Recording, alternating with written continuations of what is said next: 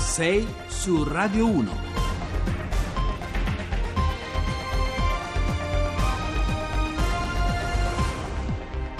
Bentrovati a sei su Radio uno, buongiorno, mercoledì sedici maggio, sono le sei e otto minuti, Giovanni Acquarulo al microfono. La storia di apertura di oggi ha di nuovo a che fare molto concretamente con la quotidianità dei nostri stili di vita e di consumo. Torneremo infatti a parlare di rifiuti e di riciclo, in particolare di rifiuti elettrici ed elettronici che in larga parte in Italia vengono smaltiti molto male. Poi ci occuperemo di quell'avamposto della medicina d'urgenza che sono gli uomini e le donne del, del centodiciotto, un mondo molto complicato con dati diversi da regione a regione eh, quando ci capita di dover chiamare un'ambulanza. Nella seconda parte invece ci faremo raccontare eh, vita e opere di Roberto Mancini, da uno che eh, l'ha conosciuto in campo molto bene ai tempi della Sampdoria di Vujadin Boscov, e poi ancora il Medio Oriente con eh, la prova di forza che il presidente americano Trump sta imponendo in quell'area, e poi infine la politica con l'incertezza che ancora una volta la bussola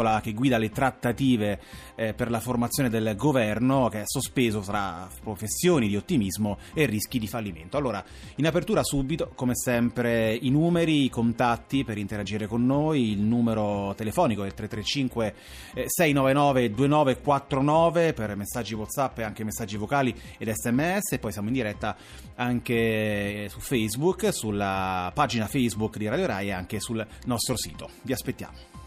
sei su Radio uno. E allora, ve l'abbiamo detto, oggi torniamo a misurarci con un tema che è un po', diciamo, al centro, al cuore del nostro modello di sviluppo. Parliamo dell'inquinamento prodotto da eh, rifiuti tecnologici. Ogni anno, vi do un dato, produciamo infatti a livello globale oltre sessantacinque milioni di tonnellate di quella che eh, viene chiamata electronic waste, spazzatura elettronica. Davvero una montagna di frigoriferi, computer, televisori, telefoni, condizionatori, che quando viene riciclata eh, con metodi efficienti e sicuri per l'ambiente, ecco, produce quel meccanismo virtuoso che abbiamo imparato a conoscere come economia circolare, ma che in larga parte invece alimenta mercati illegali in Africa, in particolare in Nigeria e in Ghana. Allora, facciamo i conti con quanto succede in Italia, e li facciamo stamattina con l'ingegnere Giorgio Arienti, che è direttore generale del Consorzio Ecodom. Buongiorno e ben Benvenuto. Buongiorno, buongiorno a lei e agli ascoltatori. Allora, ingegnere, l'Italia è ancora purtroppo in coda alle classifiche europee quando parliamo di riciclo e smaltimento di rifiuti elettronici. Ecco, un dato che ci conferma, e da cosa, da cosa dipende? Come mai siamo così indietro? Ma sì, il dato globale è che in Italia riusciamo a raccogliere e a gestire in modo corretto soltanto cinque chili per ogni abitante, in totale fa quindi trecentomila tonnellate grosso modo. Si stima invece che ogni anno gli italiani generino forse ottocentomila tonnellate, quindi ne mancano all'appello cinquecentomila, una montagna di, di rifiuti elettrici e elettronici. Perché questo? Perché purtroppo non in tutta Italia sono presenti strutture per la raccolta differenziata dei rifiuti, quindi le isole ecologiche, i centri di raccolta che gli enti locali dovrebbero allestire, e perché purtroppo noi italiani non siamo ancora consapevoli del fatto che abbiamo, quando ci dobbiamo liberare di un'apparecchiatura che non utilizziamo più, che non funziona più, abbiamo due possibilità eh, che hanno a che fare con i negozianti, cioè con i soggetti da cui compriamo le nuove apparecchiature.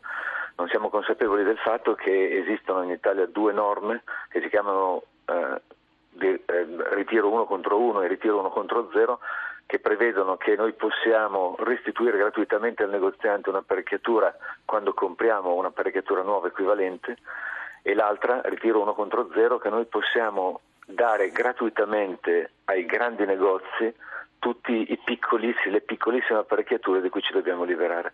E questa è già una, una notizia per, per molti di noi. Eh, ingegnere, dove finiscono poi tutti quegli apparecchi che non trasportiamo all'interno appunto delle isole ecologiche delle nostre città, e che molti purtroppo ancora abbandonano in strada o nella spazzatura, diciamo, normale? Ma i rivoli sono innumerevoli, alcuni sono, restano in Italia, altri, si, come diceva lei, vengono indirizzati verso paesi del Far East e dell'Africa. Partiamo da quelli italiani.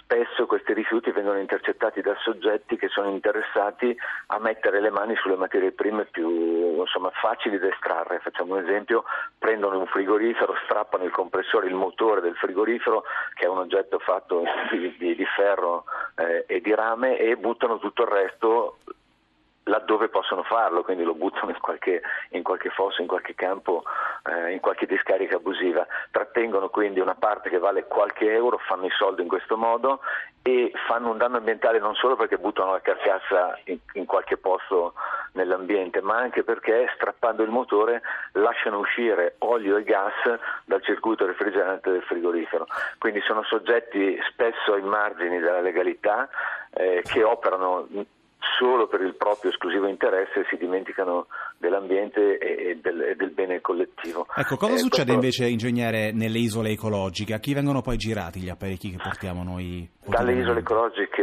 i R A E vengono affidati ai sistemi collettivi, cioè ai consorzi come Ecodom, che li eh, trasportano a impianti qualificati, impianti dove il trattamento dei rifiuti viene fatto con due obiettivi. Il primo, fondamentale, è quello di rimuovere tutte le sostanze inquinanti in modo sicuro. Tornando all'esempio del frigorifero, olio e gas vengono intercettati, vengono immagazzinati in bombole, vengono smaltiti in modo corretto. E il secondo obiettivo di questi impianti è quello di riciclare, cioè di prendere le materie prime di cui questi eh, R A E, rifiuti elettrici e elettronici, sono ricchi, prendere le materie prime e rimetterle nel ciclo produttivo.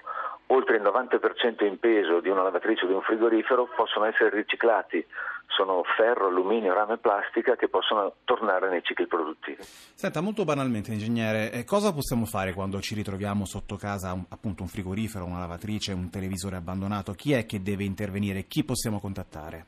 Allora, l'ente competente è l'ente locale, quindi il nostro comune.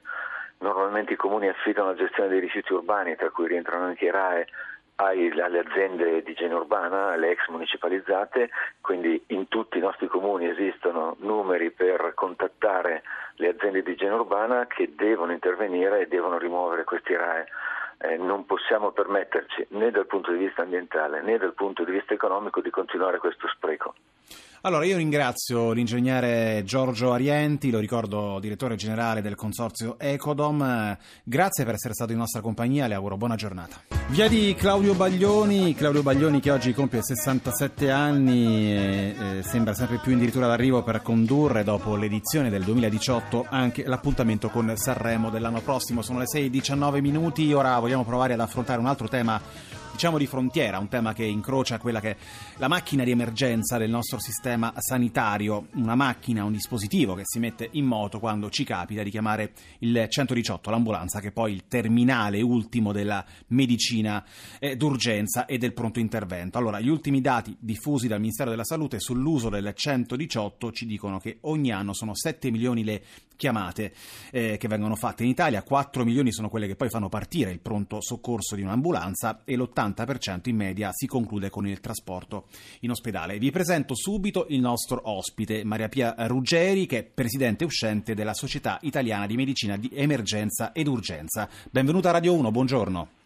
Buongiorno a lei e a chi ci ascolta, buongiorno. Allora Ruggeri, eh, l'abbiamo detto, il centodiciotto è un po' l'avamposto della medicina ed urgenza in Italia. Come funziona? Mi sembra di capire che la discussione, quando si parla di ambulanze, riguarda in generale il funzionamento delle nostre strutture eh, di pronto soccorso, che è un, un sistema molto, molto frammentato, con grandi differenze fra regione e regione, è così?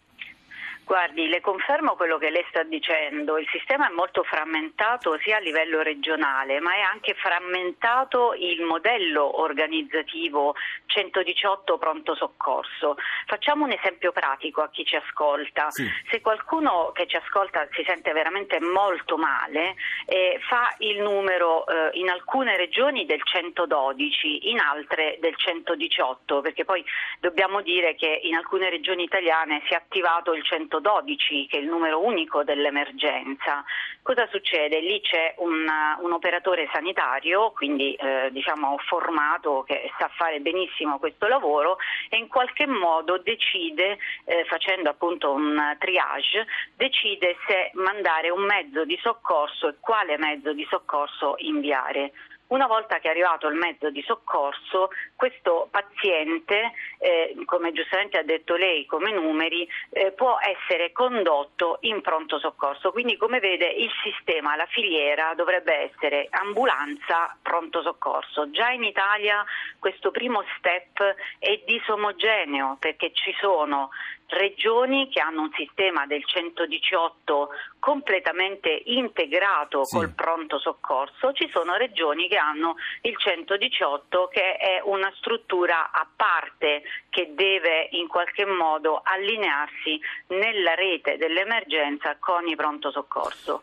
Cosa succede una volta che è arrivato in pronto soccorso? Lì trova dei medici e degli infermieri di pronto soccorso. Ecco, questo è il, dovrebbe essere il sistema che invece è abbastanza già disomogeneo in Italia. Ecco, Ruggeri, andavo... eh, le volevo chiedere eh, su numeri un po' più delicati, quelli guard- anche a livello sì. di percezione pubblica, che riguardano poi eh, i minuti che ci vogliono dall'arrivo, dalla chiamata all'arrivo dell'ambulanza. Sì. Sono ventisette minuti eh, in Basilicata, quattordici in Liguria, con un limite posto dal Ministero a diciotto minuti. Ecco, ci sono differenze anche qui rilevanti da regione a regione. Da cosa dipendono?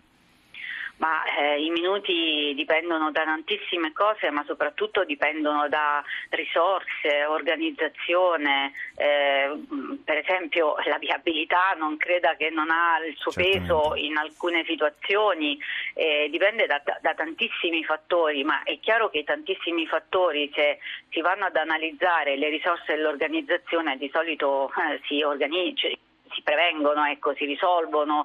Purtroppo in Italia ancora da questo punto di vista siamo un po' eh, lontani, ecco, ecco se però lei dovesse, i dati sono contestualizzati. Se dovesse mettere a fuoco appunto quali sono, diciamo, le emergenze, le prime tre emergenze su cui lavorare, ecco, faceva riferimento alla carenza di personale, c'è cioè il sovraffollamento dei pronto soccorso, la mancanza di veicoli, da dove partirebbe? Io partirei ehm, per quanto riguarda appunto gli operatori sanitari di pronto soccorso da innanzitutto eh, risorse professionali, risorse professionali e non solo risorse professionali ma anche competenti. Cosa significa? Significa professionisti in numero adeguato, appropriato e col percorso di formazione giusta. Cioè una formazione, oggi lei sa che noi abbiamo, non so i, chi ci ascolta se sa che in Italia esiste una scuola di specializzazione in medicina d'emergenza sì. urgenza, che è la specializzazione del medico che vuole fare nella vita il pronto soccorso e la medicina d'urgenza, così come esiste il cardiochirurgo con la specializzazione in cardiochirurgia. Ecco, la chiave vincente sono i numeri dei professionisti che in questo momento non c'è e la competenza per quel lavoro con la scuola di specializzazione e i professionisti. Lì ove questi professionisti non possono esserci, ci vogliono lo stesso i numeri e la formazione ad hoc specifica perché i professionisti abbiano quelle competenze. Io le faccio una domanda. Se avesse bisogno di un intervento specialistico, il cuore si farebbe operare da un chirurgo che opera l'addome? Io no. Allo stesso modo, in pronto soccorso vorrei trovare un professionista dell'urgenza. Allora, io ringrazio davvero anche per la chiarezza Maria Pia Ruggeri, lo ricordo presidente uscente della Società Italiana eh, di Medicina di Emergenza ed Urgenza, con cui eh, chiudiamo questa prima parte di sei eh, su Radio uno. Ora, come sempre, c'è l'onda verde con tutte le informazioni sul traffico. Noi torniamo subito dopo con le anticipazioni del giornale radio, il G R uno delle sette. Restate con noi. Duca di Salìa, nobili vini del Piemonte, vi ricorda l'appuntamento su Radio uno con il Giro d'Italia. Rai Radio uno.